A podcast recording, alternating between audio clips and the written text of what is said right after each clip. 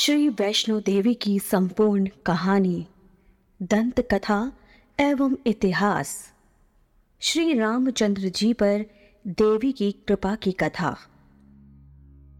जिस समय रामचंद्र जी अपनी सेना को लेकर लंका पर चढ़ाई करने के लिए चले, समुद्र तट पर सेतु बांधते समय भगवान शंकर की आराधना की। उस समय भगवान शंकर ने प्रकट होकर उन्हें विजय का आशीर्वाद देते हुए कहा कि तुम भगवती दुर्गा की उपासना करो।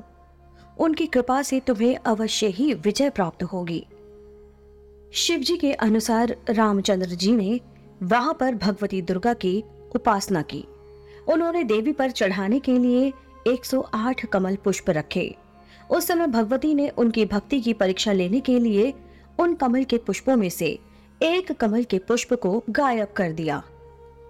पुष्प चढ़ाते समय जब रामचंद्र जी ने देखा कि एक पुष्प की कमी है उन्होंने कमल पुष्प के स्थान पर अपने कमल के समान एक नेत्र को ही निकालकर भगवती की सेवा में समर्पित करने का पूरा निश्चय कर लिया। इस निश्चय के अनुसार उन्होंने जैसे ही बाण की नोक से अपने एक नेत्र को निकालना चाहा, वैसे ही भगवती ने साक्षात प्रकट होकर उनके हाथ से धनुष बाण को ले लिया। तथा आशीर्वाद देते हुए कहा हे रामचंद्र, मैंने स्वयं ही तुम्हारी भक्ति की परीक्षा लेने के लिए कमल का एक पुष्प दृष्टि से ओझल कर दिया था। अब मैं तुम्हारी भावना को देखकर परम प्रसन्न हूँ। मैं तुम्हें वर देती हूँ कि रावण पर अवश्य ही विजय प्राप्त करोगे। यह सुनकर रामचंद्र जी ने कहा, हे माता, आप मुझे कोई उपाय बताइए जिससे मुझे रावण पर सरलता पूर्वक विजय प्राप्त हो सके। तब भगवती ने उत्तर दिया, हे रामचंद्र, तुम इस स्थान पर एक यज्ञ करो और उस यज्ञ को कराने के लिए रावण को ही आमंत्रित करो। यदि रावण उस यज्ञ में सम्मिलित नहीं हुआ तो वह अपने ब्राह्मण कर्म से भ्रष्ट होने के कारण स्वयं ही नष्ट हो जाएगा। और यदि सम्मिलित हुआ तो यज्ञ की समाप्ति पर वह तुम्हें आशीर्वाद भी अवश्य देगा।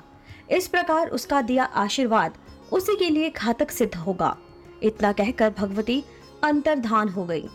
तब रामचंद्र जी ने उसी स्थान पर यज्ञ की रचना कर अपने एक दूत के द्वारा रावण के पास यह संदेश भेजा कि तुम मेरा यज्ञ कराने के लिए आओ। महापंडित रावण ने निमंत्रण को स्वीकार किया और यह कराने के लिए आ गया। यज्ञ की समाप्ति पर रावण ने स्वयं ही रामचंद्र को आशीर्वाद भी दिया। कि तुमने जिस उद्देश्य से यह यज्ञ किया है, उसमें सफलता प्राप्त करोगे। इस आशीर्वाद के फलस्वरूप रामचंद्र जी को रावण पर विजय पाना सरल हो गया और युद्ध क्षेत्र में श्री रामचंद्र जी के हाथों रावण की मृत्यु हुई।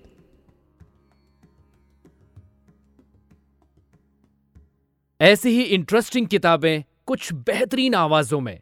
सुनिए सिर्फ़ ऑडियो पिटारा पर। ऑडियो पिटारा सुनना ज़रूरी है।